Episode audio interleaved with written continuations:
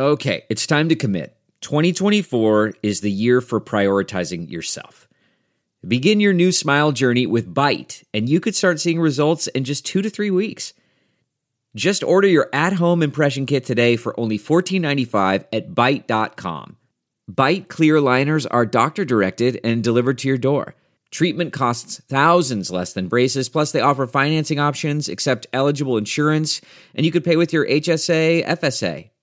Get 80% off your impression kit when you use code WONDERY at Byte.com. That's B-Y-T-E dot com. Start your confidence journey today with Byte.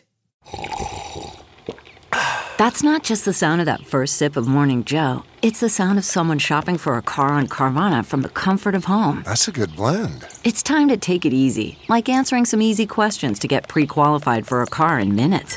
Talk about starting the morning right. Just like customizing your terms so your car fits your budget. Mm-mm-mm. Visit Carvana.com or download the app to experience car shopping the way it should be convenient, comfortable. Ah. Welcome to Development Hell.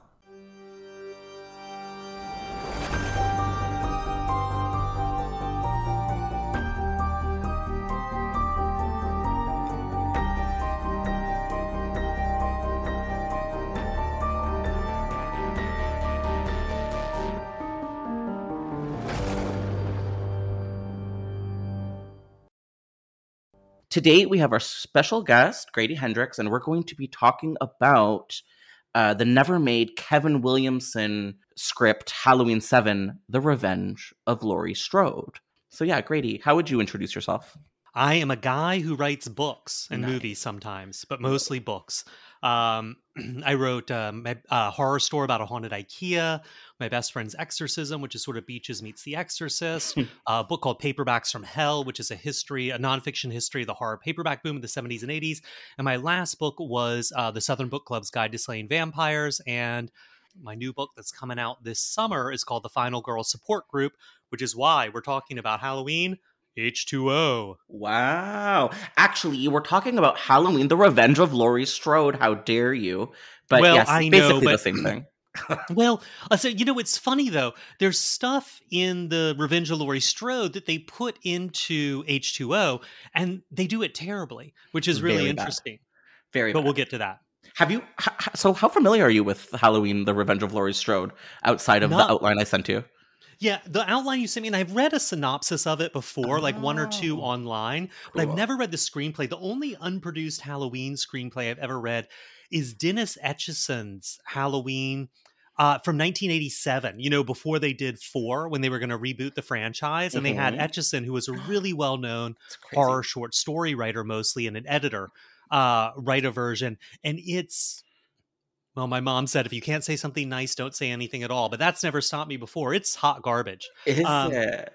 but I'm it's sorry, the Is this the one with the giant Michael Myers at the end? yes i didn't hate it but it's the first time i think thorn gets mentioned uh in the franchise i think it's where they started getting because it's like 87 so i Mhm. imagine they either told him we want druids or he gave them druids and they they ran with them Oh, are you? Is it because like Satanic Panic of the time? Is that what I don't know. You know, I mean, who knows what goes on in Moustapha Akkad's mind, right? like, did he just read an article about druids and was like, we should have some of these? Maybe he comes from the Druids. You never know. Well, ex- he could be a druid. He is a This could be the QAnon of druid conspiracy theories that the Halloween franchise is just an attempt to normalize druids. Haha, they failed. Everyone hates Mhm, druids now because mhm. of Halloween. Yeah, they're very embarrassing now because of Halloween. But yeah, that script is very wacky. There are so many unproduced Halloween scripts out there. Thank you, Reddit, for all of them because there's a, shocking amount online.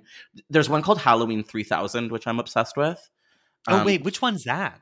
Uh, so we're gonna get to it a little later, but just for now, it follows a little boy named Jimmy Moyer who murders two of his classmates and his mom and an intern at Smith's Grove. And so basically, this little Jimmy becomes the next Michael Myers. Then he breaks out of the asylum years later and kills a bunch of people. Very Friday the Thirteenth Part Five vibes. Yeah. so it's, good. It, it's funny though, like whenever these franchises try to give the dude a break, right? Like they want to Mhm. give Jason a break or they want to give Michael Mhm. Myers a break and they have someone else pick up the mask. Mhm. Never works. No. And I'm not sure has that ever happened with the Halloween franchise or it's just been almost about to happen. Like Danielle Harris was going to be Michael at one point. It's it's almost happened a couple of times in Halloween. Apparently, they were going to try to do it at a Halloween Resurrection sequel, where they were going to try to give it to the Josh Hartnett character. But no, I don't think it's ever Oh. happened. Mm. Yeah, cuz Friday it happened once or twice and then they gave up on it pretty fast. Fans get pissed. Like, Which is weird because what do we care who's behind the mask? I don't care, but people they care. I mean, listen, Friday Five, it wasn't good, but it wasn't good because of the twist. You know what I mean? yeah, so- exactly. But maybe people get those two things confused. Yeah, listen, we we are precious with our horror icons, and I can respect that because we don't have that much in this world, and and the horror icons, you know, we need to hold them dear. I also think when you get, you know, we have so few places to exercise choice and discernment in our lives. Okay. So, you know, I want Jason Voorhees, whose mother was, you know, Mrs. Voorhees, who Mhm. lives at the bottom of Camp Crystal Lake, or, you know, at the lake. Mhm, Like, mhm. you know, I don't want some image. I don't want Tommy Jarvis. I don't want someone else, you know? Mm, yes, and and horror fans, we're so uh, we're we're we're prickly. We will give you all of our money, but at the same time, like you don't want to mess with us too hard. What's your personal relationship with the Halloween series for you? Poor, poor. My personal relationship with Wow. Halloween is poor. Wow, Yeah. I'm surprised. Yeah, well, you know, it's funny. So I wasn't allowed to see R-rated movies as a kid, Mm. and so what I would do is after um, Cub Scout meetings, we would go over across the street from the church to this uh, gas station where we buy snacks, Oh my god. and um, I convinced the scoutmaster that uh, my parents let me buy magazines with my snack money, and I would buy Fangoria and um, would would then read the movies about the movies and pretend I'd seen them, and actually for years I thought I had seen Friday the Thirteenth Part Two, and like three years ago I was like, "Oh, I'll rewatch this." And I was like, "Oh, I've seen this for the first time." I had lied for so long; I believed my lie. Wow. um, I've always, I've never been a huge, huge slasher fan. I like them, I appreciate them, but it's not my first go-to. You know. Mhm. Uh, and when I went to, it was usually Nightmare or Friday the Thirteenth. I had a lot of respect for the original Halloween. I think it's a really, really classic movie. It's not a movie I love. Mhm. I saw Halloween 2 on TV a few times as a kid. And that movie I have a lot of affection for, but in all the wrong ways. Halloween 3 is the same way. So it's just, you know, there's so many good things about it in theory. The John Carpenter music, although by the time you get to part four, five, six, seven, you're like, I'm really sick of this theme. yeah. Um, and they rely on it like a crutch in a I lot of these movies. and it's like three notes for 10 movies. Exactly. Um, but like you know, I appreciate the cinematography. I, there's so many things I appreciate about it, but I've never really loved it. You know what I mean? Like it's Mhm.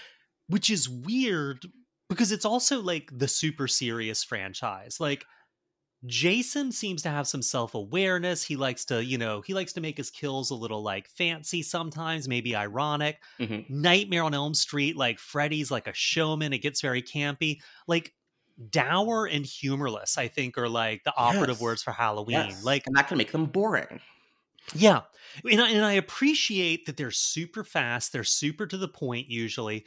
And, you know, one of the things that's interesting about them is they are the family trauma ones, right? Like Mhm. like no one knows why they're getting killed in Friday the 13th. No one's sure exactly after the first movie or two why Freddy's coming after them. But like in Halloween, you either are Laurie Strode, you are related to Laurie Strode, or you're Laurie Strode adjacent. Yeah, they really commit to it too in a way that we just don't see anymore with our franchises, like a commitment to the canon Eh, to the point where like it, it made everything confusing. But I respect it now. I kind of wish that we would have a little bit more respect these days for you know the older installments of these franchises. Well, it's funny, you know, I saw a screening about five years ago um, in 35 of the original Halloween. And, you know, it is amazing how bloodless that movie is Yeah. when you watch it again. Like, there's like mm-hmm. four kills in the whole thing, and they're in shadow. Like, they're not super graphic. It's really interesting to compare that to something like, you know, Nightmare on Elm Street 4 or something that's just oh, so Oh, over the top and ridiculous. So yeah. I just rewatched that recently, and that cockroach death is just gross. I love it. Yeah. And it's it's funny. I guess, you know, I guess with the first Halloween, the kills weren't set pieces. You know, the way they get later. I mean, they are set pieces, Mhm. but the kill itself, the gore, the deployment of it. I mean, I feel like that's something that the Friday, the 13th franchise with Tom Savini really pioneered. Absolutely. Um, people relate them to porn a lot, where like you have these, yeah, you have like the money shots, and then everything else is sort of just to get there in between. Yeah, but I also feel like, you know, it's funny. I've seen that porn comparison, but I Mhm. feel like with these movies, the story is so important. Even when the story gets ridiculous and stupid, I mean, Halloween 6, like it's still really important in a way it's not important in porn. Like you don't have the story and you've just got Faces of Death. And like let's face it, like Faces of Death is not that interesting. Yeah, I, I am only aware of the cover, and um, I'll have to watch it one day. I was just doing an episode on the Hellraiser reboot that never happened, and uh, there was talk about pitting Michael Myers against Pinhead at one point, and Clive Barker is the one on record saying that it didn't happen because the Akkads treat Michael Myers as though he's Hamlet, and I love that. I also love how shady Clive Barker is. Yeah. Well, also, I, I like the idea of, of Michael Myers as Hamlet. You know, it's so great. It it kind of makes sense, like. You watch the different incarnations of Michael Myers, and it's like you watch Halloween 4, where like the dude is almost indestructible. And then you watch H2O, and like it, you know, just a jock with a rock can really take him out. Like Yeah. he just gets nerfed and more powerful. And uh, Dennis Etchison's writing the script, he can grow to 12 feet tall. Like he, does, he he's very um um uh, fluid. Mhm, malleable. It's not my favorite of the franchises either. And I think, yes, I think when you said eh, the sense of humor isn't really there, and I think for some people that's why it's the go-to franchise. But yeah, for me, it's the reason why it, it can get a little boring sometimes.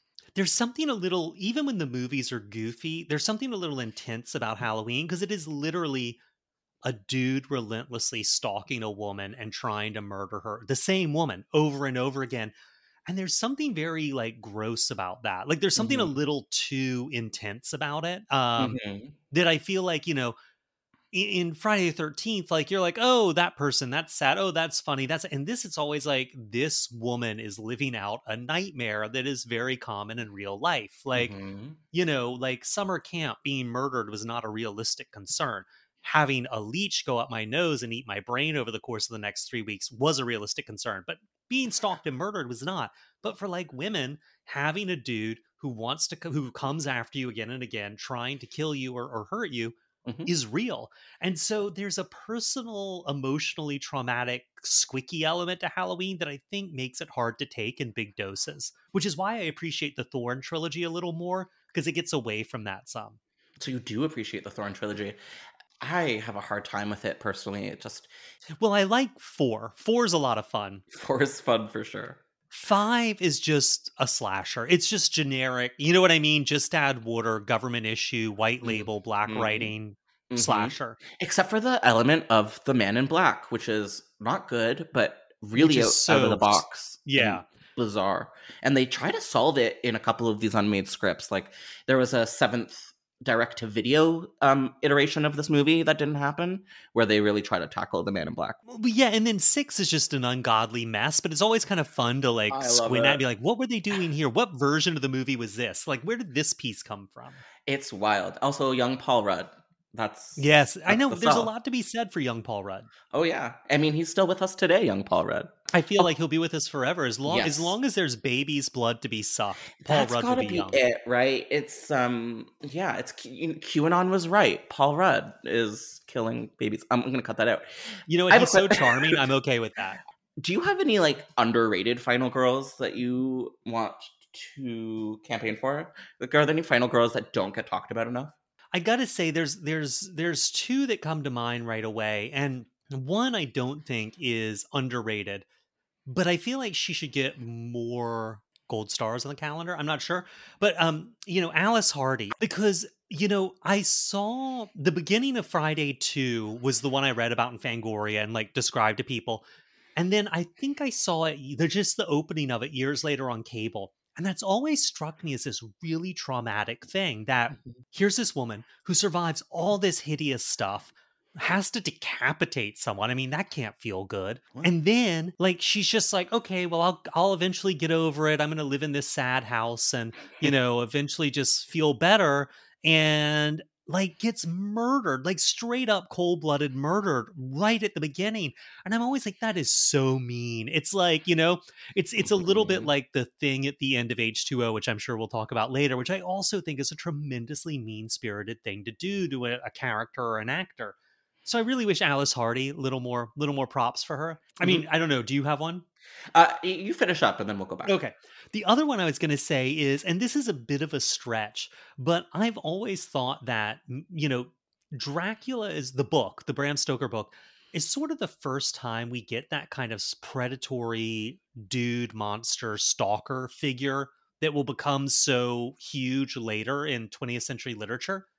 And that would make Mina Harker kind of the first Mhm. final girl. Like, and what's interesting in that book is that Mina Harker, you know, sees all this hideous stuff like happen, and everything that's supposed to make her weaker or destroy her just makes her pissed off and stronger. Like Dracula kills her best friend, that just makes her angry. Dracula bites her, then she just like boomerangs that on him and uses like her connection with Dracula to like track him down to kill him.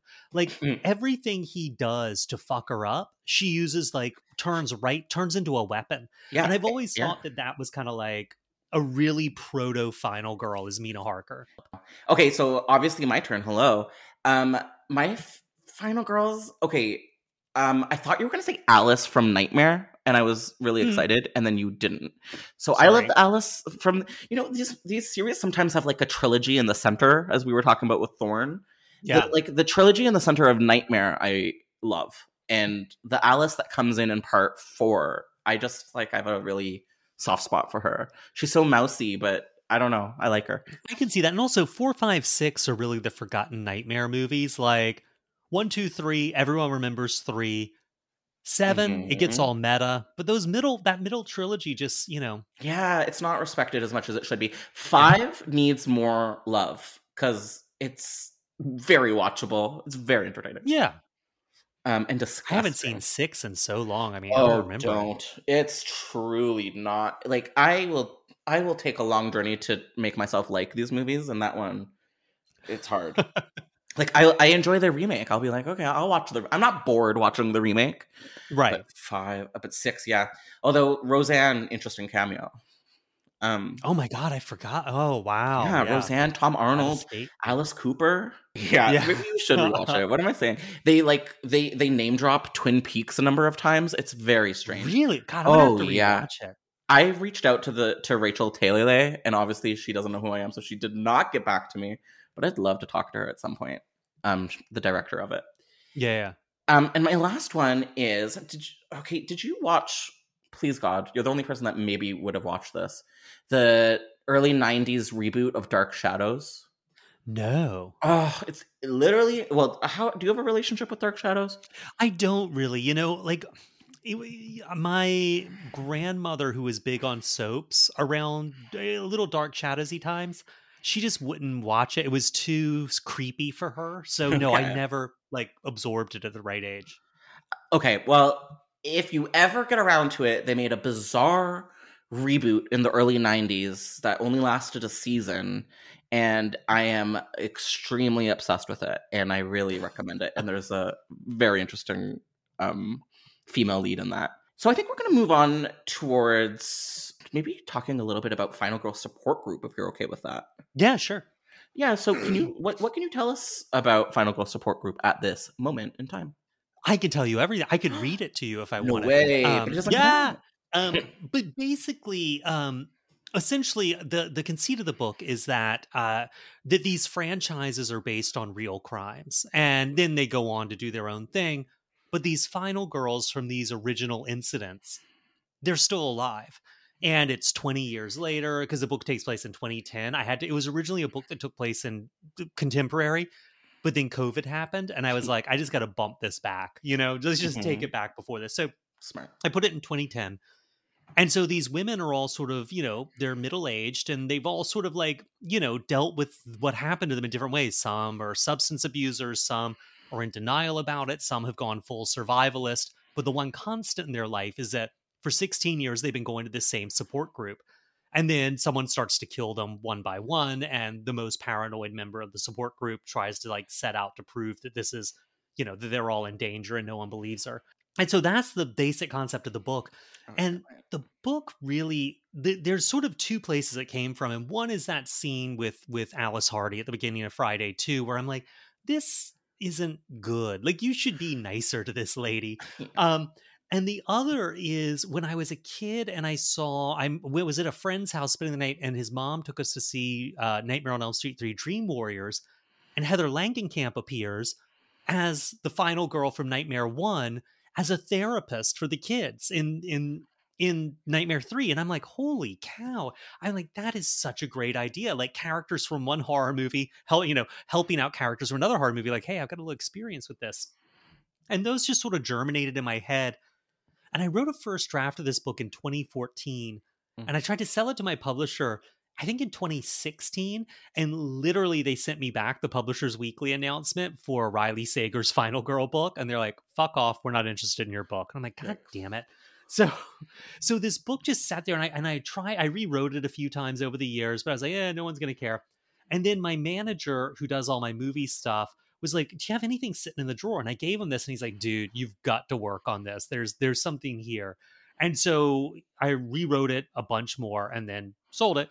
Um but uh so this is a book that I've sort of lived with for a really long time, more longer than I've ever lived with another book, like 7 years. It winds up being a lot about sort of like how you know, there comes that moment if you're a big fan of horror, you ask yourself that question like I've spent a lot of my life watching people get murdered for like fun. Like, what does that mean? Like, what does that say?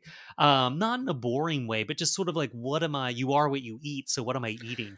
yeah. To sort of like figure out all that stuff for myself, you know? Mhm. And then, Well, you know, it's arguable that it's healthy. You know, would would you think at the end of the day there it, w- it would be healthy over it being maybe not so good for you, ingesting all of this carnage?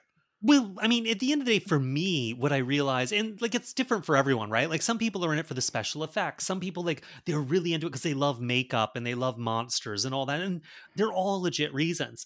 But I realize that for me, just because the way I came to movie horror movies was so weird because I couldn't see them, I could mostly just read about them. So I had a very different image in my head of what they were than what they were before I saw them. For Mhm. me, I realized that like, oh, what's always been important to me in these movies is that they're about people who get the worst thing that can possibly happen to them happens to them.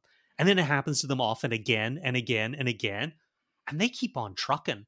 And it's one of the reasons I'm always surprised they don't resonate. The the Halloween franchise doesn't resonate more with me because that's really what that franchise is about. Is that Laurie Strode takes a beating and keeps on going. Um, Mhm. and so I realized that for me, these movies are really about, you know, people surviving the worst possible shit. And that I really am not a huge fan of bleak, dark endings. You know, like I really like to see people survive and kind I've of, noticed. you know, yeah, have a have a have a chance at happiness. Like, I don't know. and that's nice. that's only fair after what you do to them for all those pages. Yeah, exactly. Like, you know, like I feel like if I've hit an unhappy ending, it's like I just haven't written for long enough. Like I'm not there yet. I got to keep going. I love that. I love something scary with an okay ending because I don't want to feel like crap.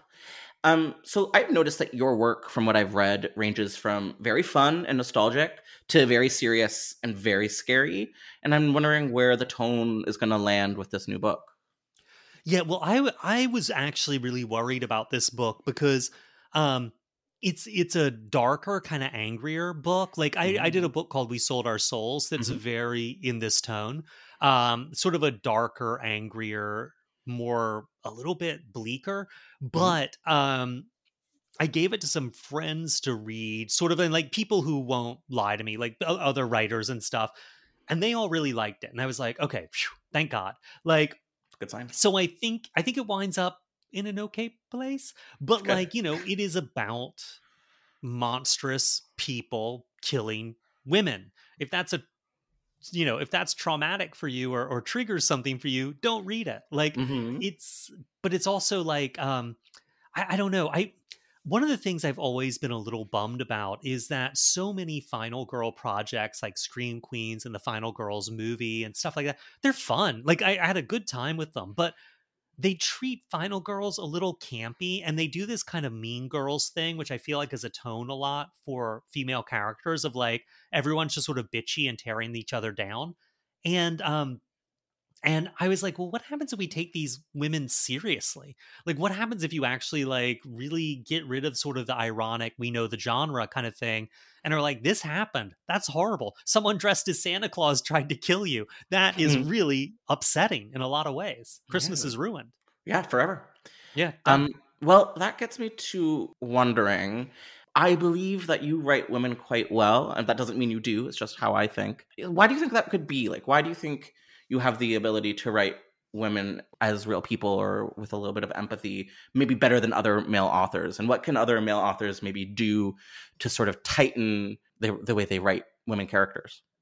I don't know. Like I'm really bad at giving advice, but I you know, people have said this before and I feel like I just treat them like people. You know, like it's just they're just people. Um I mean, and one of the things that really helps me and one of the reasons I think I write about women so often and it's not like a conscious choice. It's just sort of like a lot of times when you're like writing a book or coming up with an idea for a book, at least for me, it's like a um it's like one of those stupid puzzle keys you get in something like National Treasure, where you Mhm. have to like turn this ring of this cylinder to this like symbol and this one and that symbol, and eventually it like clicks and then it unfolds. It's like the um oh god, now I'm going to be such a the box in Hellraiser. Oh my god, I Uh, forgot. the uh, uh, the lament configuration. the lament configuration exactly you gotta get all the pieces and then it clicks and then it opens and you know chains with hooks on them shoot out and embed themselves in your face Mhm. and so for me, I just sort of cycle through junk. I'm what if the character's this, the character's that, the character's that, that? Ah, got it. Okay. This, you know, and it's like, what if it's winter? What if it's summer? What if it's fall? Okay, fall. And so it often winds up being women because I don't write dudes well because they're too close to me. I like to have a distance between myself and the characters. Like, because otherwise I just feel like I'm writing about myself and whatever I put down there reflects me. So they have to be like really handsome and charming and capable. Um, but if I have a distance on them, I can kind of look at them a little more objectively and see them as a person and not just some reflection of my personality. And so making them a different gender than me helps with that a lot. I feel like that's literally the opposite of how a lot of writers work. I feel like a lot of people can't write the the opposite gender because they can't relate to it. So I I read I really like the Jack Reacher books. Like they're like my comfort popcorn thing. Yeah. And you read early interviews with Lee Child, and he's like, "Oh, Jack Reacher, he's this guy, you know, God, he sells everything with violence," and, and he really talks about him like a separate person. And then later in his career, like thirty books later, Lee Child's like, "Yeah, I got in a fist fight with the dude on the street, and I head butted him," and then and he he almost is like wearing the Jack Reacher persona, and you're Mhm. like, "Oh, I get it. You've done so many. You're such a showman." Sorry. a little bit yeah like like you just sort of like you've told these stories so many times that you've realized that people want you to be Jack Reacher so now you're like wearing him. You know what i mean? Like but when it Mhm. started he wrote someone who was the opposite of him. So it's just like you know i think it's it's you're right that a lot of people like they either realize the audience wants them to be like their character or they make themselves into their character I did not realize that this new book is going to be about adult women because so often when we hear about final girls, they're often or almost all the time teens. Um, and I'm very excited just because not long ago I finished um, your book, The Southern Book Club's Guide to Slaying Vampires. I get so scared when I have to say that title, and um, I just love how you write like mature women, and I Oh, love to read thanks. about mature women. They're just, you know, they're my they're my favorite demo out there. So Well, it's funny when I originally was going to write um, Southern Book Club's Guide to Slaying Vampires, or I get it wrong all the time. I'm like the Southern was so Vampires. Guide to Clubbing Yeah. Equal Stakes. Um, and I, I was talking to my editor, and I was like, "Yeah, I really want to write this book." And I told him about, it, and he's like, "Yeah, cool." So I started writing. I was about six weeks in, and he's like, he gives me a call, and he's like, "Listen, you can keep writing the book, but." Um, I, I was talking to sales and marketing, and and that's sort of a sentence you never want to hear as a writer because nothing that comes after that and is going to be in your favor. And he's like, and they just, you know, A, vampires, they just, who wants to read vampire stuff? And B, they just are like, we can't sell a book about middle aged women. We just don't know how to do that. And I was like, on the one hand, it really threw me because I'm like, they were like, you know, and I was like, uh, but that's what the whole book's about how these women get dismissed and, and they're not dismissible. But then I realized, you know, well, yeah, like Quirk, my publisher at the time, like that wasn't their demographic. You know, their readership was very young, young, and it was very um, you know, and and I got it. Like publishers are good at selling certain kinds of books, and this wasn't a book they knew how to sell at that point. Now, a couple years later, I wrote the book, they sold it, and they did a great job with it. But at the time, they had real doubts, and and I get it, you know, and in I think people really worry about you know, well, we sell action adventure. How do we sell this kind of book? We sell to a young readership. How do we sell to? And mm-hmm. it is a very weird thing because at the end of the day, the audience of readers out there is teeny tiny. Like it's not a big pool of people. Um, but it's very segmented. You know, romance readers don't read westerns in general, or that's the publishing wisdom. You know, mm-hmm. YA readers don't read adult fiction. Now, I don't know if that's true or not, but that's sort of how publishing the publishing thinking mentality of it. These people read this and not that. It's very odd. Well, with SEO, you'd think they would know by now. Yeah, I know, right? I only read horror. I, I, very rarely will will reach out of horror, so maybe I buy it. Really? Um, That's yeah, so weird. Like, yeah. but do you only watch horror movies or do you watch other things as well? you know what? I mostly only watch horror movies. I um, admire your devotion. I'm sorry. I it's just where I'm at. No, it's nothing to apologize for. I'm like, because when I do a book, I try to do instead of an author event, I try to do like a show, like oh. about the book. So like when I did um, Southern Book Club, I had a big thing that wound up not happening because there was a pandemic um, about like the history of vampires and where they come from and how they got so sexy. And so for this, I'm doing a thing about murder books, like you know this sort of like genre of fiction and movies that is about people killing people. And um, so all I'm doing right now is reading slasher books basically because there was a huge glut of mm. them in the 90s and like i'm like can i please just read a comedy? Can i please read like anything? A yeah. romance anything but this. romance.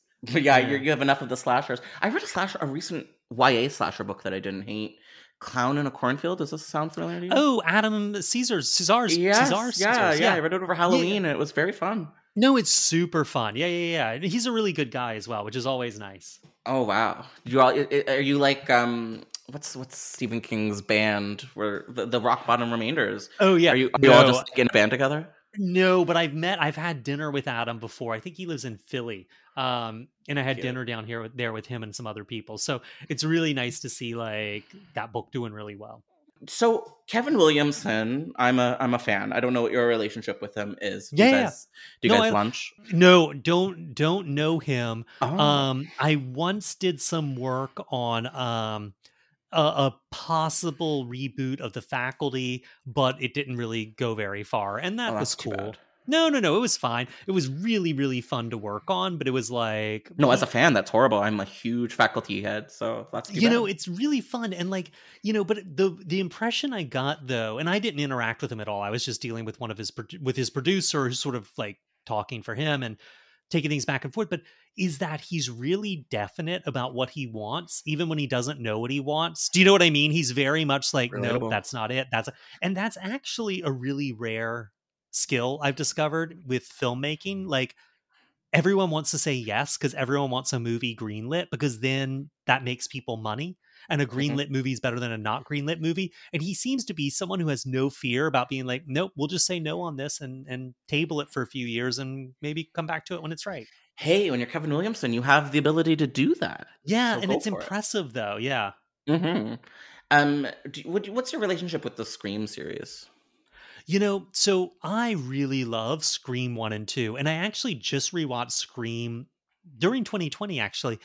And I was blown away by just how good it is. It's like so good. It's so good. It's like it's like seeing Friday 2 and you're like, this isn't going to be as good as I remember it. And then you're like, oh my God, this is such a well done movie. Yeah, Friday um, 2 is incredible.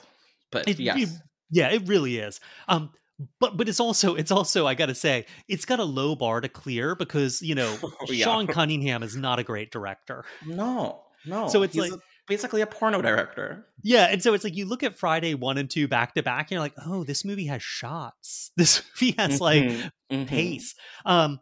So, anyways, but like, and Scream is just such a well put together movie. I mean, it is like rock solid. Um, and then Scream 2, I really like. I mean, that set piece with the cop car and crawling through the windshield is so That's good. A, yeah, people don't talk about that enough. That's a great moment.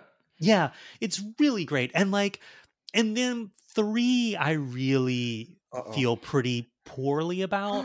Oh, and oh Yeah, I feel like three just got so self aware and so kind of campy. I was like, because the nice thing about one is that beginning is so meta. And then when Drew Barrymore gets stabbed, that is freaking brutal. And you're like, oh, this is going to combine this sort of snarkiness with like the actual horribleness of these murders. Mhm. Um, and two does that in, in some way, which I really appreciate. So I didn't, Yeah. I, I never saw four, and I probably should. oh, I um, recommend it. You- yeah, but I'm- I'm- definitely do I'm it. Excite to see the next one whenever that comes out. Yeah, me 2050. Yeah, yeah. 2025. Who knows? Um, but Kevin Williamson was on the set, so that's cute. Yeah, I'm I'm excited for that one too. I definitely recommend four. Something about two has never really connected with me, and I think it's Hmm. because I went to theater school and the whole uh, like, Oh, yeah. Greek theater part of it. I just find so embarrassing. Yeah, it really is. But it's like it's funny though. Whenever movies show theater or video games or publishing, they just get it so embarrassingly wrong. It's Yeah. ridiculous. Like you, this, this is what you people do um yeah all right so moving on i just want to like touch base again on some of these other canceled halloween sequels because i'm obsessed with them we talked a little bit about halloween 3000 so i'm going to skip it uh, there was a michael myers.com concept at one point which like how could they have not made that that sounds so good I know. um turned out to be halloween resurrection um also a good title but not as good there was a movie going to be called halloween 666 the origin of michael myers which i think is the best title they could have ever come up with um I rumor- also yeah. yeah. go ahead. I was Well, gonna say I also don't know why yeah. the sixth installment out of every franchise isn't six six six. i know that it's wasted opportunity every time um but you know maybe maybe conjuring 666 because that would work because religious horror Well, is it is it Children of the Corn oh yes three or four that's original title was going to be Field of Screams, which is like the best title. And then they they were like worried about getting sued, so they changed it to something like you know Field of Terror. Uh, yes, Field of Screams. Field of Screams. Screams is hilarious. First of all, that's just a good title in general. Yeah. Um, there is no more boring film of all time than Field of Dreams, so so rip it. Um, and I, it's funny you bring that franchise up because I'm almost positive that is the franchise that did commit to calling the sixth movie Six Six Six. yeah, you're right. It is. Um, so good for that movie. There was going to be an original seventh uh Halloween movie called Halloween 7 Two Faces of Evil. This was going to be like the first direct to video sequel in the franchise, kind of like Hellraiser Inferno. Um, and it was going to take place at a prep school, and there's going to be sort of like a Silence of the Lambs copycat killer element um, in it. But when Jamie Lee Curtis got involved, of course, it went big budget, and uh, that script was scrapped. Maybe for the best. Maybe for the best. I love a direct to video crappy sequel. Like when it really just commits to being its worst quality self and What it's like year- not Yeah. What year was that going to be roughly? Do you know? Same 1997, 1998. 97 yeah that late 90s direct to video kind of serial killer Mm. thriller genre So like good. it is it is a sweet spot Oh, I love it. Um, I am not precious with Hellraiser, which is I think why I can get so into those crappy sequels. But they made one called Hellworld. I think it's number eight, and it's like internet themed with like ravers doing like an internet rave. I I really recommend it. Also, Henry Cavill is in it for some reason. Oh, nice Um, they were going to make a Halloween H2K, Evil Never Dies, which I'm so sad they didn't do. Obviously, direct sequel to Halloween H2O. Um, on all that matters is that it was going to be Y2K taking place. Oh And that would be I- beautiful H2K, first of all, better title than H2O, which I can will never, I will never get over it being the worst title of all time. it really is it's it's it's poor i oh, think in, in being generous I, I I think about it all the time about like how did that happen? What marketing person made that happen?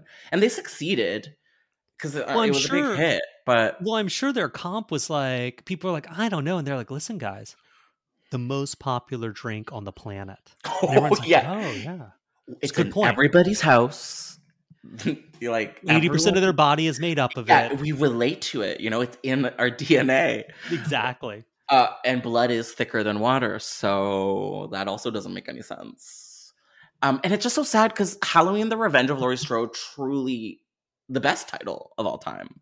So it's like you, you could have had the best title and you're going with the worst. I'm very sad. Although, you know, the funny thing with that title, Revenge of Laurie Strode, like to me, great title. In a marketing meeting, I'm like, uh, you're gonna be like, who the hell knows who Laurie Strode is? That's you know? true. A handful of very passionate fans. That's it. Yeah, Halloween H2O. And it, well, I don't know how to get into this, but clearly this movie was made because of Scream.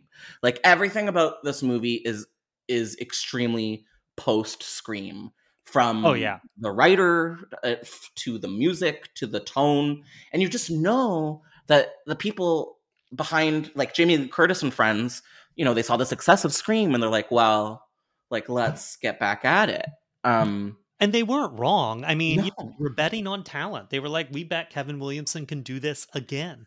Yeah and you definitely It's also could. there's also something with movies from this era, especially horror movies, where everything tries to look like 90210.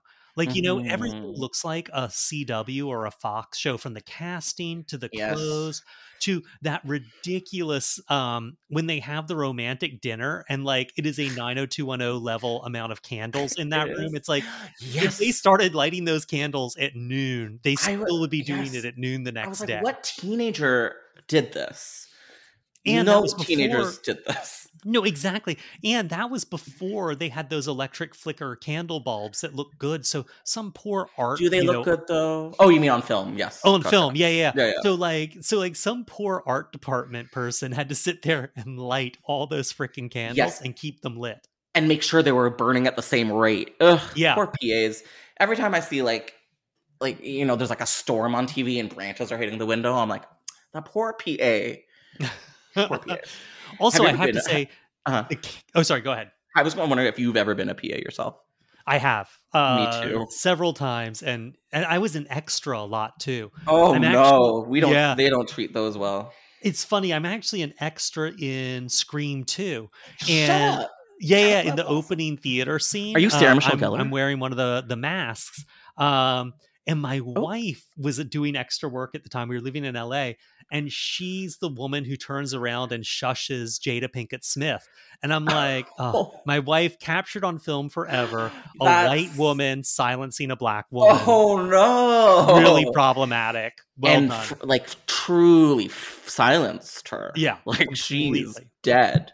Good opening scene, actually. Oh, it- yeah, it's fun. And it's also one of those things that's like, it's something that Scream does really well. That opening scene starts out as fun and meta and, oh, look, it's Tori Spelling playing Drew Barrymore. And it gets pretty brutal by the time Jada Pinkett's getting like gutted. Yeah, it's sad. And then that Yeah. score comes in and you're like, Yeah. somebody help her. They can't. It's too late. Um And if I remember correctly, I don't think we were all in the scene of her up on stage. I think they filmed that without all of us in there. Mm, that's too bad. You know, 'Cause I don't remember seeing that that. performance. Yeah. That would have been cool. Um, wow, that's really iconic. Way to bury the lead on being in Scream 2 while we were Sorry. talking about I'm- Scream 2. I'm also in Jesus. Dennis the Menace too. Yeah, s- still. Dennis the Menace 2. Okay, why not? Yeah. Um, so finally, we're like getting to Halloween H2O, Halloween, The Revenge of Laurie Strode. I appreciate your patience. Um, yeah, first first experience with Halloween H2O. What was what was that for you? first experience was watching it like three weeks ago because we were going to do this podcast and like i knew What? the movie yeah i know i knew the movie and i even think i might have gone to see it when it came out and wound up Okay. seeing something else and i saw it and i kind of love it like It's but i also hate it in equal oh, measure Oh no! Yeah, I get that. I do. Yeah, I, yeah. I swear to God, I do get that. It's it's it's a lot of it's a lot of like things happening at once, but it there's something about it that's so satisfying, in my opinion. And yeah I think well it's just Jamie Lee Curtis. it's Jamie Lee Curtis. I mean, it's also like it's such a tight movie. Like once it gets rolling, like I was looking at the running time and I'm like, it ends at like 85 minutes. Yep, I was like, oh, it's over. Yeah. Good. It- Thank you. it's- I It's appreciate that. fast and to the point. It knows what you're there for. Yeah. Um, and the other thing I thought was really, really, I mean, we can go on and on about Jamie Lee Curtis, and we should. But one of the Mhm. things that really irritated me about this movie, besides Josh Hartnett, is um there is a, a bad jump scare like every four minutes on the dot, just about. Also, you know, one thing that has aged weirdly poorly um, is the white guidance counselor accidentally shooting LL Cool J. And you're like, you're like, and, and it's a great moment in the I movie. didn't think about that. You're just like, oh, you dumbass. And then you're like, oh, you super dumbass. And the thing Yeah. that saves that moment is Jamie Lee Curtis's acting because she's genuinely acting sad that this has happened. You know, it's because she likes him, and also Yeah. something that saves the moment is that he dies right after. He, yeah, exactly. immediately after, and gross. Like, and well, then LL right Cool J survives. I know, which was like, how many times were you shot? Yeah, and also I love that he's got a bandage around his head, which is literally not a Yeah. place that's been injured at any point in the movie. I was watching him act, and I was like, he's good at acting. He's got like really good impulses. What? And then it turns out I was unaware that he had been on a show before. Like he had Yeah. been on like five seasons of a TV show before that. Yeah, yeah. Well, and also just to talk about Jamie Lee Curtis for a minute, Please. low point in this movie for Jamie Lee Curtis is the drinking problem. That is the the worst, hokiest, corniest drinking problem I've. And you know, it's one of those things that's like, I, I- just think it's it's just like, oh yeah. And when when the guidance counselor comes over and he's like, I think I need that drink, and she just pulls a bottle of vodka out and they drink from the bottle like that's normal. Um, he's supposed to be a guidance counselor. I know. Um, she's so good in this movie, and every time her drinking problem comes up, I just I rolled my eyes so hard. I'm surprised they're still in my skull. Okay, I love that you brought that up because in the original script, The Revenge of Laurie Strode, they deal with the drinking disorder way better and way more nuanced. And um, she has like a really good monologue about how like she knows that she's suffering, but when as similar to your upcoming novel, like when you've experienced the trauma she's gone through, like you're just trying to make it until tomorrow. So yeah, I agree with you. It's hokey as pokey in the film, but in the original script or the original treatment, they really dealt with it well. It was they. It's like yeah, it's it's like how she self soothes post extreme trauma. But yeah, Well- they really let it drop in H two. And you know, and I'm gonna I'm gonna lay that one at um two sources, which I think like listen, if someone in Hollywood knows about addiction, it's Jamie Lee Curtis. I mean, she's very publicly wrestled with a, a painkiller addiction and, and talked about it at great length. But Steve Miner is not the most sensitive of directors of actors, I would suggest. And I also Kevin Williamson, weirdly enough, has always had a weird relationship with drugs and alcohol in movies. He Mm. always sort of glosses it over or treats it like a joke. Um, and and and I get it. You know what I mean? It's a it's a fun shorthand way to indicate character. It's you can play it for laughs, and I think his movies often move really fast and play stuff for laughs. But like, look at the addiction stuff or the drug stuff in um uh, uh, uh the faculty. You know, I don't remember. Can you can you help me? well, so Josh Hartnett again is makes like basically what's what seems to be some kind of like speed for the other kids at school, Mhm. and um, the drug is what turns out to be the one thing that can kill the aliens. So Alright. the kids have to do the drug to prove they're not an alien. It is really fun. It is a device I really wish I had thought of first, Mhm. but it's not a particularly insightful look at drugs. no, no, it's it's it's peer pressure almost. It's Yeah. like what's the, what's the metaphor? Yeah, and so I feel like sitting with addiction might have been something Kevin Williamson just wasn't that interested in, you know, for this movie. So it's Yeah. interesting you say the original script really goes deep on Oh, way better. Uh, but also, like reading the original treatment, Ke- Kevin Williamson is not the most sensitive of writers. Like he, he, the way he describes women is like almost like a straight man.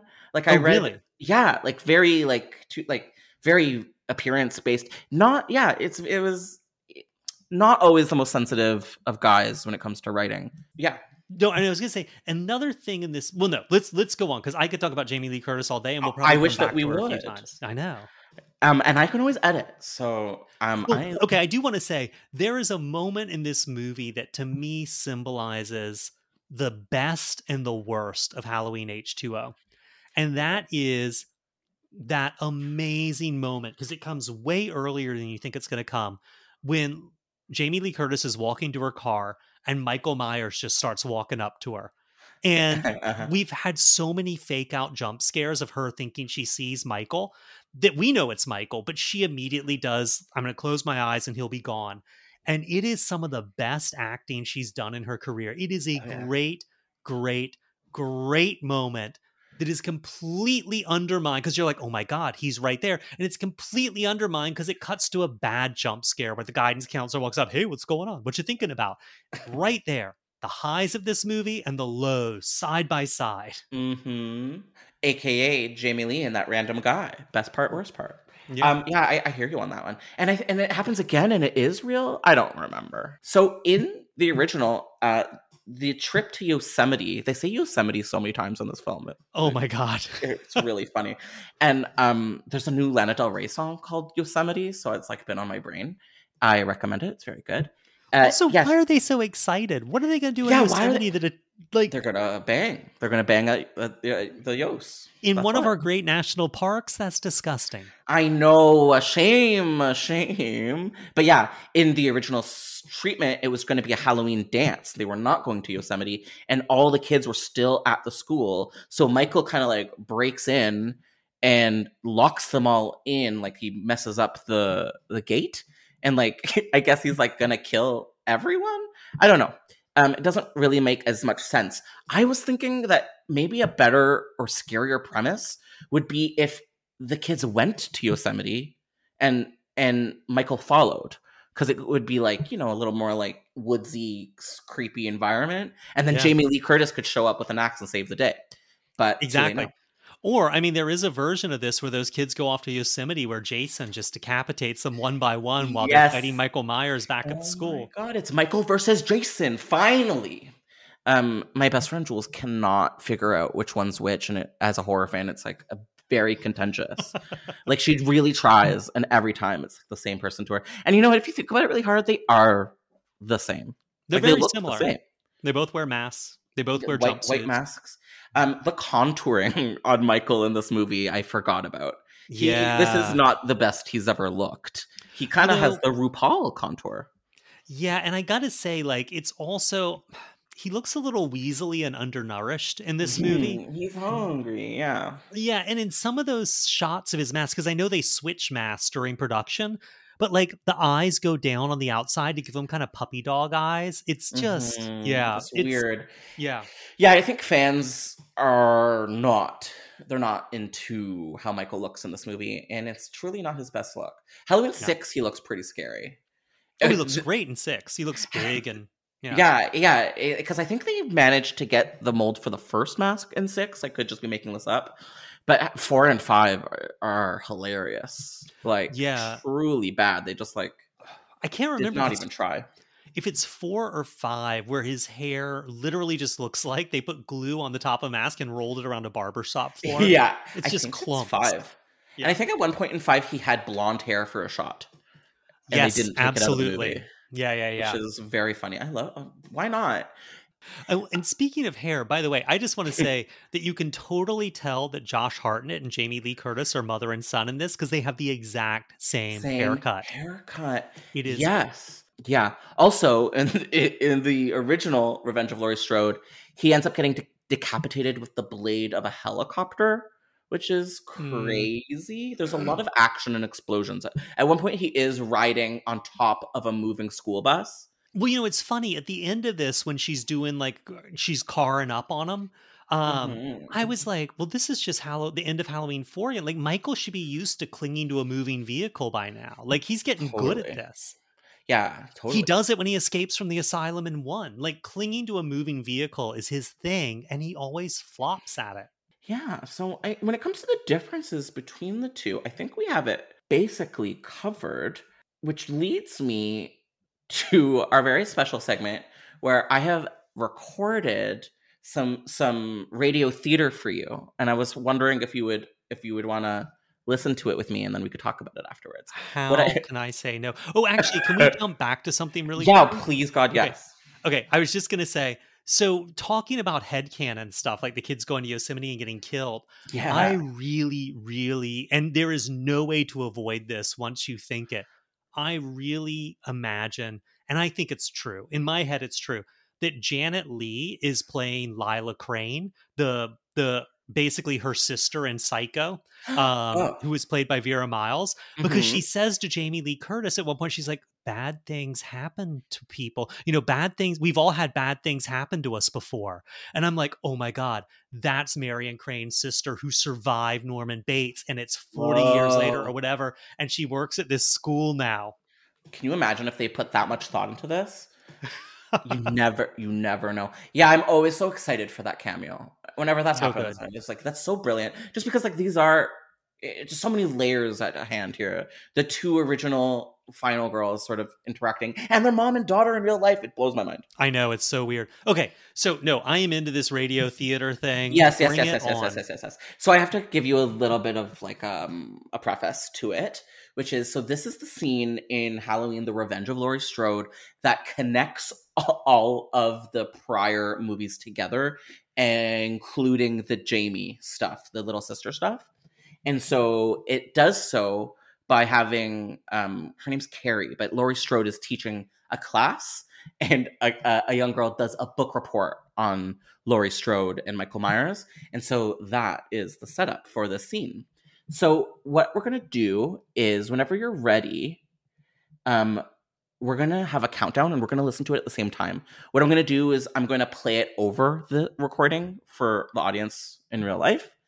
But um, you and I are gonna sort of just listen to it on our own right now. Does that make sense? Okay, Yep. So I'm gonna count us down whenever you're ready, so we can like have it all lined up.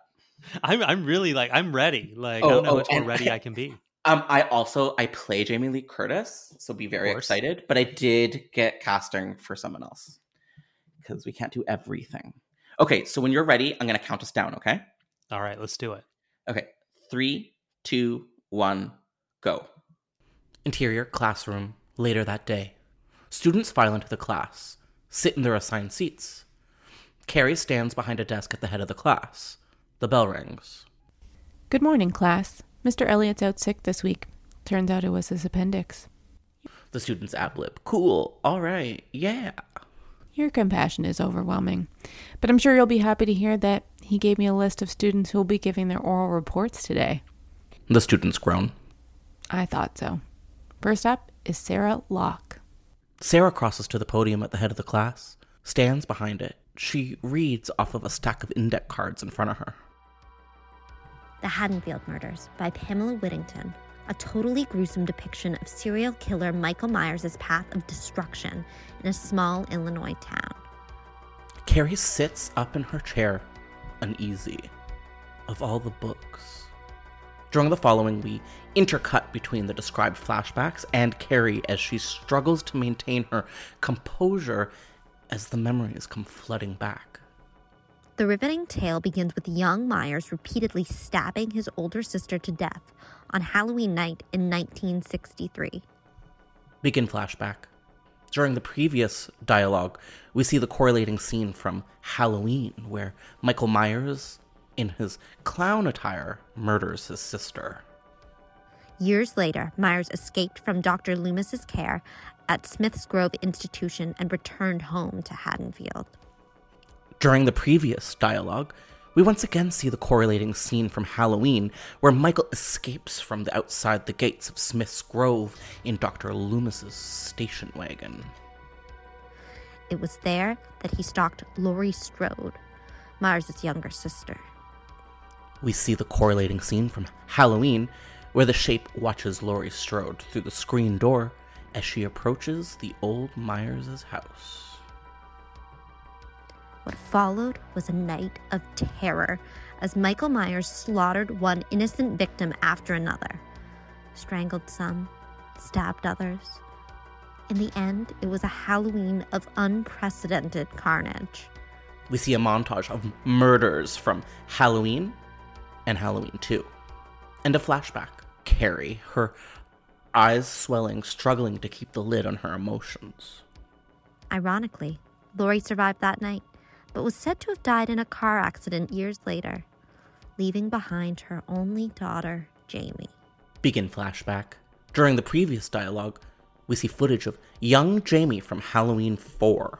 The book maintains that there's truth to the rumor that Laurie Strode is actually alive and well and living under a new identity, claiming that she gave up her daughter for adoption to protect the eight year old from her psychotic uncle. Bad idea. Last Halloween, Jamie's mutilated body was found in a barn just outside of Haddonfield. We see Jamie's demise as end flashback. Focus on Carrie, unable to stand it any longer. She grabs her bag, heads to the door. Excuse me. Carrie darts out of the classroom. The students sit in stunned silence, baffled. Sarah collects her cards and heads back to her seat. That was like so rude. Interior, girls' restroom. Minutes later, Carrie bursts through the bathroom door, locks herself inside of the empty stall, drops to her knees, barely making it over the toilet before tossing up her breakfast. Ta da! I just want to say if you need anyone to do your audiobooks, I am available. That was beautifully and compassionately executed. Oh, how nice of you! And I Um, also, I also have to say, you you handled the repeated use of correlating scene with a lot of panache. Thank you. Shout out to my friend Samantha White for playing. What was her name? Some the, the girl, Yeah. the girl in the class. That's the scene that like was gonna connect this seventh sequel to everything else, just like Bing Bang Boom. Except Uh, six, they left out six. They didn't leave out six. They, I accidentally left out six, but um, the part where they kill Jamie isn't that in six? Oh, you're right. You're right. You're right. You're right. Now, I have a question and a comment. Okay, please. The question is, um, in the script, is this the first time that Jamie Lee Curtis hears that Danielle Harris, her daughter, has been murdered? I think so. Wow. Okay, so here's Yeah. my question: like, th- how did she get this assumed identity and name? Like, is this a federal witness protection thing, or is this like a DIY? I, th- I, th- I, the impression I got from the treatment is that it's witness protection. And Although no it has to be thought- right. Well, and no one thought to tell her that her like daughter in her former life has been murdered Um, until it's in a book. Maybe you know the, the or, maybe they just weren't organized. Who Yeah. knows? Also, maybe she did know the daughter's dead. I don't Mm, have okay. all of the answers for you.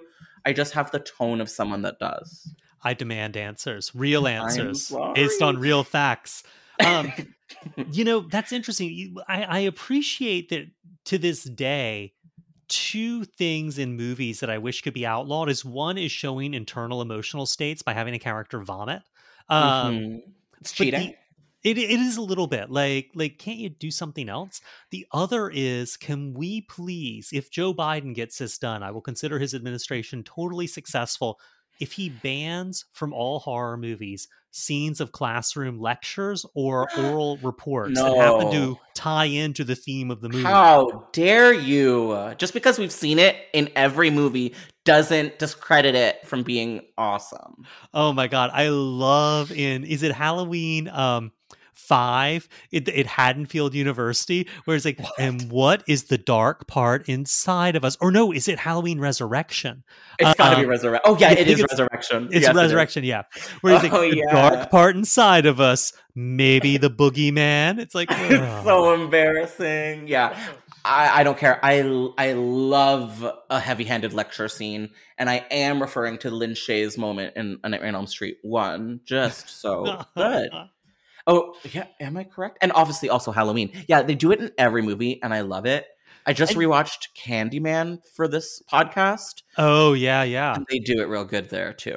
Well, also, what kind of like busted school is this where you can just read a cr- crappy true crime I- book for your like history report? And this is like a, I'm assuming a fairly prestigious private school.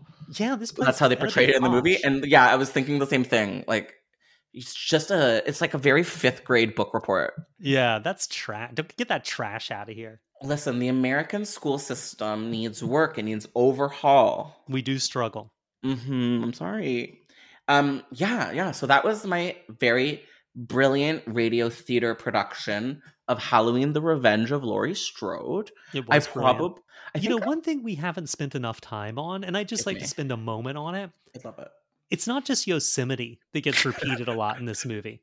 Uh-oh. It's also And this is something that takes us back to um, Halloween 4. How many times in this movie do they say it's 20 years later? Listen, it's in the title. It's- that gives I- them carte blanche. It's it's the same in Halloween 4. They keep saying those those murders that happened 10 years ago. Well, it was 10 years ago. That hasn't he hasn't been around here for 10 years. It's really I I love that they're like someone, one person in the audience might have been in the bathroom 5 minutes ago when we said this was 20 years ago. Let's say it again.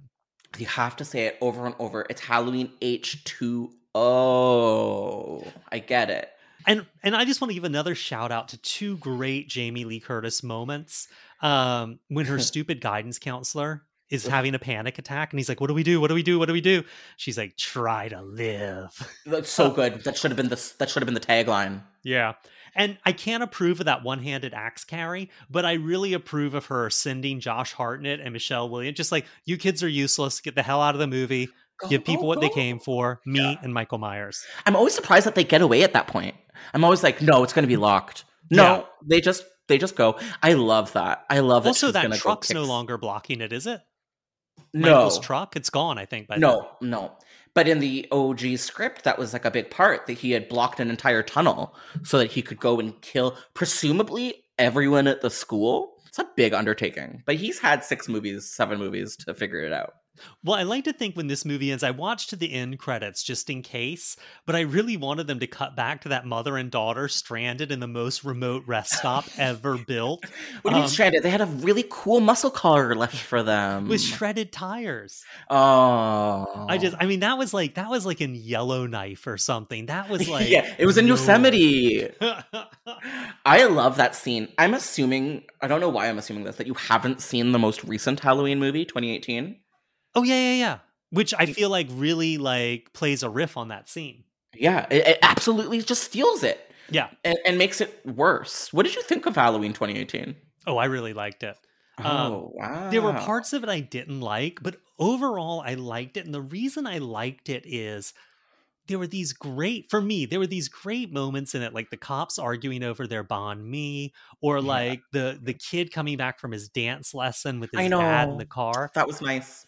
I know. And I was like, I love the fact that like nice. these people are getting first and last names and they're not just victims and we're spending a little time with them i was like it felt very kind to me one of the things i have to say is that i think that one of horror the horror genre's great contributions to the world is a host of absolutely awful therapists like Mhm. horror movies have told me anything, it's like my wife and I will go to a marriage counselor who will seduce me and murder her, you know, or, you know, I will go to a trauma therapist who turns out to have killed my entire family. Like, Yes. therapists just suck. And if Yes, someone is interested in yes. psychiatry as a career in a horror movie, write them off. They're they're trash.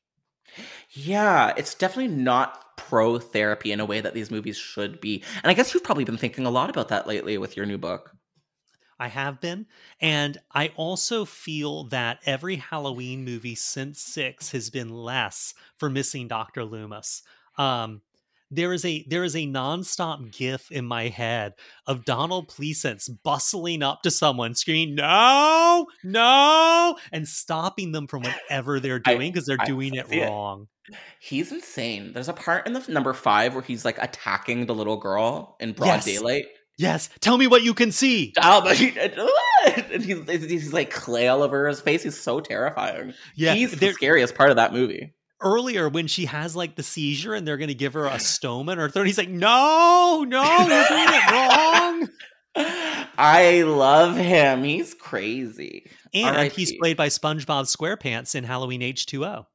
No. Yeah, the voiceover because they didn't have they wanted to use a clip of him with over the credits, you know, with that like there's evil behind those eyes. Mhm. I noticed But it they- wasn't the same voice. Well, they yeah, but they couldn't find a clip apparently that didn't have score under it. So they re-recorded it with the dude who does SpongeBob SquarePants because he's a very gifted voiceover artist. Oh wow, Yeah. that's some trivia that I don't hate.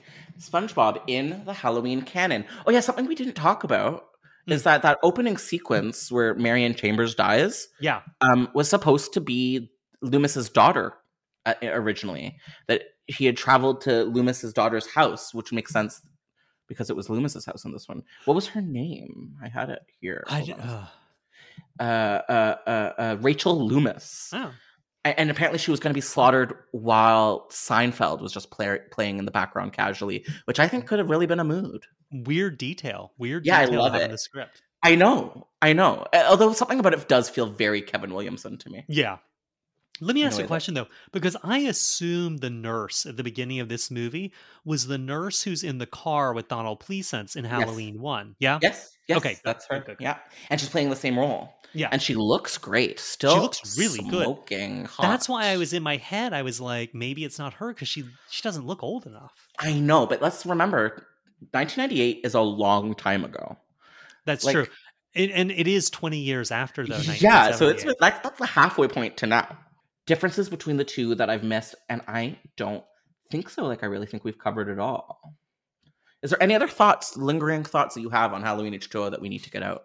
No, I'm just, you know, I, I will say that I found this a really satisfying capper to Halloween, like the Halloween franchise, and I really appreciate Jamie Lee Curtis. Like she was really insistent that this be there be no sequel and all this, and she committed and everything, and and and the end of this movie with her and Michael is really phenomenal.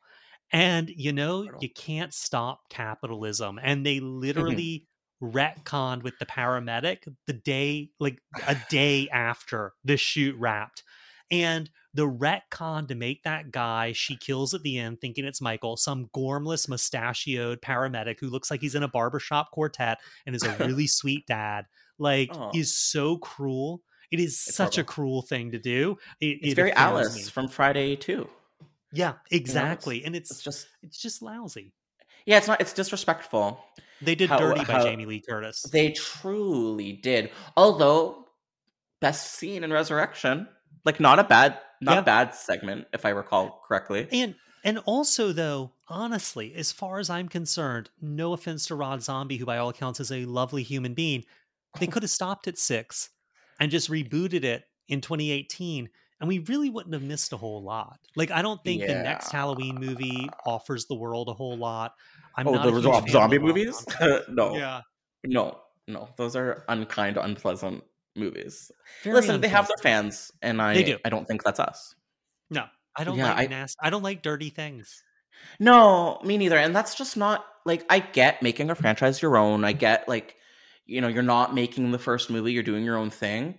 But when you're discarding the tone of what makes the original great so blatantly, then like why? Just make your just make a sequel to to House of a Thousand Corpses. I'd watch Yeah. that. Yeah. Which actually he did recently and it wasn't good. Three from Hell.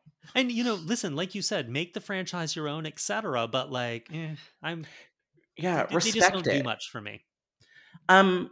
Okay, so for the future of Halloween, we have Halloween Kills, Halloween Ends. Are you excited? Are you going to be seeing? You these? know, I am like, I mean, I I'll probably, you know, I'll, I'll see them. I don't know if I'll rush out on opening day, but I'm excited. Like, you know, I Mhm. feel like the dude's doing it now. Like, I, I mean, I, it, it sounds like you're not a fan of the 2018. I'm not personally. I'm not. I'm not like what what um, bugs you about it? I'm really curious. I, it just feels like uh, it kind of is like everything that Halloween H2O did, but like not quite as well. Like they're they're pretending to be dealing with trauma, but they're not doing it in a way that I find interesting or realistic. The therapist being evil like, didn't make any sense to me. Why are there podcasters in it? Why are there five plots in this movie? Um, Huh. it just didn't work for me, and it wasn't fun in a way that I was hoping it would be. I would watch Halloween Resurrection over that one probably. I would. I would. But Um, I, I, I will see the next one. Yeah, I'll see the next two, sure. And you know, it's it's eh, also speaking of Halloween Resurrection, one of the best moments in that, it's not Busta Rhymes kicking Michael Myers out of an attic window. It's Busta Rhymes' speech about capitalism and Yeah. how he's got to get his shit. I'm like, I want to perform. I want to be 18 so I can perform that as my audition monologue for like for Juilliard. I, I- No, but yeah, I'll I- see the next two, no problem. I'm I'm interested in what they're going to do with it. Me too. And also maybe if because I'm assuming they have to make them faster than the first one. If they're less, maybe if they think about it a little less hard and they sort of just go with the flow, maybe it'll be a little bit more fun. Yeah. So I'm into it. I listen, anytime that we get one of the legacy franchises, we get a new sequel, I'm here for it. Where and I- is Nightmare? I know, and I definitely have to say one of the things I appreciate about the Halloween remake um, is that the people doing it care about the franchise in a way I would perhaps say the people who did the Friday remake and the Nightmare remake maybe didn't care quite as much about. Oh no, no, definitely not. Although I do like the Friday the Thirteenth remake. I find it. I'm fine with it. I have no problem with it, but it's also very it's a very disposable Friday movie. but that's what I personally. That's why I'm going to a Friday movie. But I hear you. I, re- I see you. I respect you. Um, I more so. seen. Good. The Friday, re- the, the Nightmare remake, though, it's a little harder to. It's a little harder to apologize for. Yeah. Thank you. Um. All right. So wrapping up, what is next for you? I think we know, but why don't you put it in your well, own words? I'm doing, uh, you know, Final Girl Support Group is out on July 13th. Uh, I'm doing a ton of events for it where I will be talking about murder books and movies. Um, and if you go to gradyhendrix.com, there's an event page, which I've named events. And as soon as I have them lined up in the next month or so, I'll be listing them there. Um, Wow. I'm working right now on the screenplay for Horrorstör as a feature film, which is being produced by the folks who did Black Swan and 1917, which I'm super psyched about. And there is nothing like writing a screenplay about one of your own books where you're like, this author is an idiot who knows nothing about writing. um, and then the other thing is I'm writing my book for next year right now, um, Oh. which I can't say a whole lot about it, Damn. but puppets, puppets, oh puppets, my god, puppets. of course. Puppets Thank are you. disgusting. We, I, I, but also like I want more puppet horror. So thank God. Yeah, and I'll say the Puppet Master movie series is not my jam. Not my jam. So many Nazis. Too many Have- Nazis. Why I are there feel- so many Nazis in those movies? As a Yeah. Jew, I like it makes me nervous. Yeah, did you see the most recent one? I didn't because it seemed extra Nazi heavy. Yeah, it it wanted to do a sort of Inglorious Bastards, pu- Inglorious Puppet Masters, Puppet Master. Bastards. I'm into that. Didn't quite pull it off. Didn't quite pull it off. Well, like it's I, like I if can imagine. If you're leaping the chasm of bad taste, you've got to make it to the other side. wow, is that the first time you've ever said that? It is. Wow, Um, I thought it came off well. Like I've been practicing. I, it was good. It was good. It wasn't as good as my radio play though, but it was No, very no, no, not good. the radio play had voice altering technology and Yes, a it score. did. It did have a score. It did have a score, and it was Hard uh, to compete with. royalty free. Royalty free. What you got to do? I was hoping you'd say you composed it yourself. I can you imagine? Of course you could, because it does have that. It did have that auteur kind of vibe. I felt like that radio play, it was a singular vision brought to completion. Grady, this was amazing. I, I don't want to take you too much time of yours because it's been fucking an hour and 40 minutes already. Which Ouch, your I poor love. listeners. I know. Oh, no, it's not going to be that long. It's going to be eight minutes long. yeah, yeah, yeah, yeah. I'm only going to keep the good stuff. So, like 15. I hope you only keep right? us saying Yosemite and 20 years later and correlated scene. That's it. And everyone will know what we're talking about. exactly. I just made it. Um, amazing. Okay, thank you for coming on my little podcast. It was so nice of you. No, thanks for having me. And when it posts Uh, and stuff, course. let me know, and I'll well, I'll, I'll I'll do the thing we all do to amplify each other's stuff. I love it. Big fish, little fish syndrome. an eternal, an eternal, an eternal Ouroboros of of mutual self promotion, Yeah, it's, spinning and- into infinity. exactly because we don't know what's out there. Wow, we're getting cosmic Only horror now. Only. Oh my only god. H.P. Lovecraft, you're so racist. Like the Um, darkness behind Michael Myers' eyes, the darkest eyes, the the the yeah. devil's eyes. Uh, Thank yeah, you for doing this. This was fun. Uh, This was very fun. Um, I will definitely send you all those links and Okay. hold you to it. All all right. right. Well, have a great Thanks, evening. Bye for now.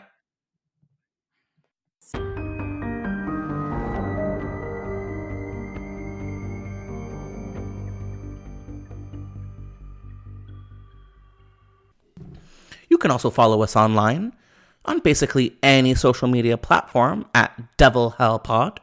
That's D E V E L Hell Pod.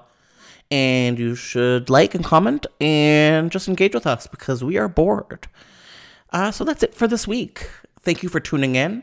Don't forget to subscribe, rate, and write a review because it really helps us get seen in this vast, endless hell of horror movie podcasts. See ya. Look around. You can find cars like these on AutoTrader, like that car riding your tail. Or if you're tailgating right now, all those cars doubling as kitchens and living rooms are on AutoTrader too. Are you working out and listening to this ad at the same time? Well, multitasking pro, cars like the ones in the gym parking lot are for sale on AutoTrader. New cars, used cars, electric cars, maybe even flying cars. Okay, no flying cars, but as soon as they get invented, they'll be on AutoTrader. Just you wait. AutoTrader.